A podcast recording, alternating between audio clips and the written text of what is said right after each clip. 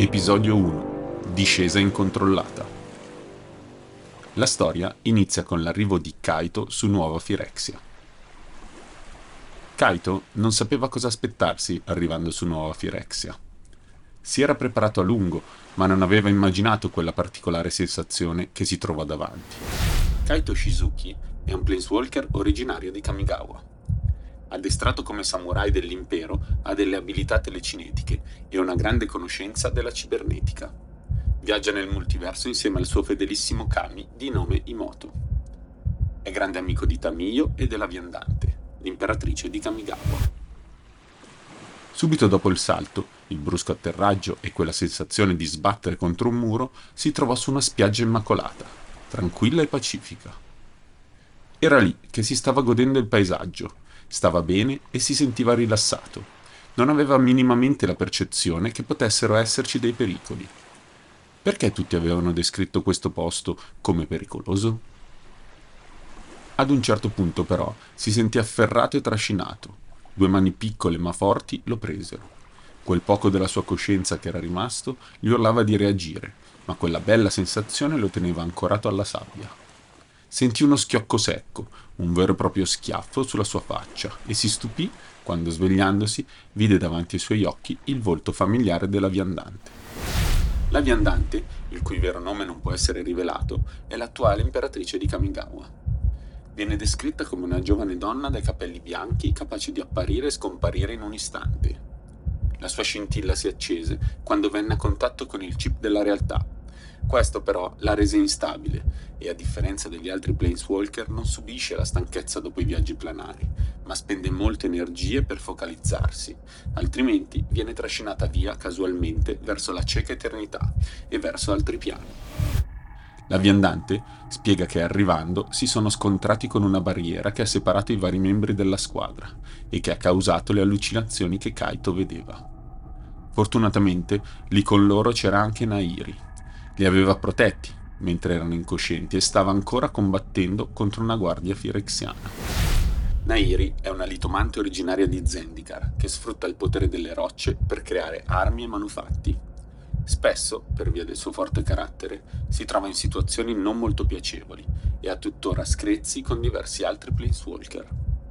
La sua immensa potenza e la sua perseveranza la rendono però un elemento fondamentale per questa spedizione. Al termine dello scontro, Nairi riportò soltanto un graffio, mentre il suo avversario venne completamente distrutto.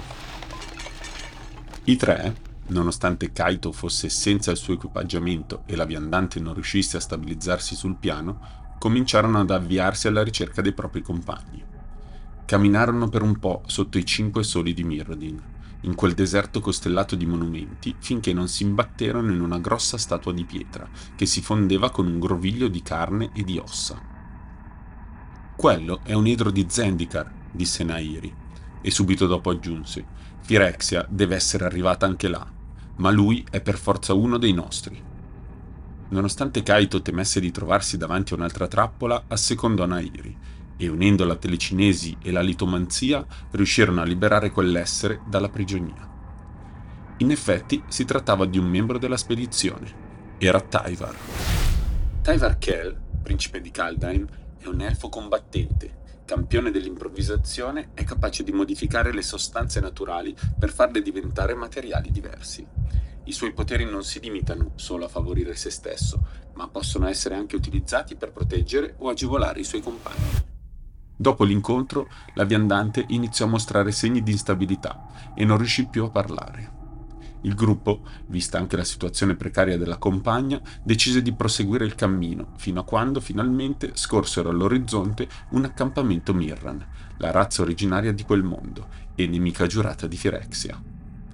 Purtroppo il tempo a disposizione per la viandante non fu sufficienza e svanì prima di arrivare a destinazione.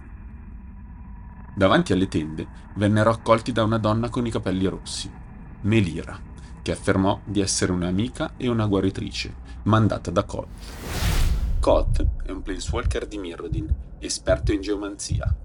La sua forza gli permette di spostare le montagne, frantumare la pietra e fondere il metallo. Nonostante la giovane età, è un leader carismatico e stimato ha come unico scopo quello di ritrovare pace e armonia per il suo popolo.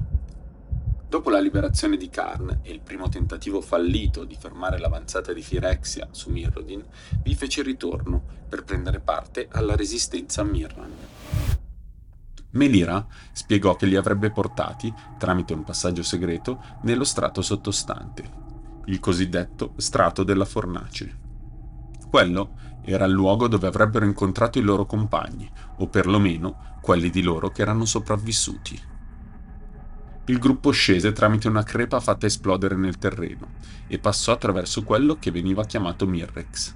Era la vecchia superficie del vero Mirrodin, che ormai era una landa desolata, depredata dalle macchine di Pirexia, che avevano rubato tutte le risorse per costruire il resto del piano. Per arrivare a destinazione dovettero passare all'interno di uno dei cinque tunnel chiamati cavità, un tempo quelle furono le vie di fuga che permisero la fuoriuscita dei cinque soli dal nucleo del piano. Nella cavità, dove la gravità aveva un andamento tutto particolare, Nairi rimase un po' più indietro, rendendosi conto che la ferita che aveva riportato durante lo scontro era peggiorata. Toccandola si accorse che qualcosa di metallico stava apparendo sotto la sua pelle. Era stata infettata e realizzò di essere ormai spacciata. Decise di non avvisare i propri compagni. La cosa migliore da fare sarebbe stata comunque quella di assisterli finché poteva e farsi poi uccidere quando sarebbe diventata un mostro. La viandante intanto fece ritorno dalla cieca eternità e si ritrovò in un accampamento ormai distrutto. Invocò il nome di Kaito, ma non ricevette risposta. Ormai non c'era più nessuno, li aveva persi. Avrei dovuto avvertirli, mormorò. Non hanno idea di ciò in cui si stanno cacciando.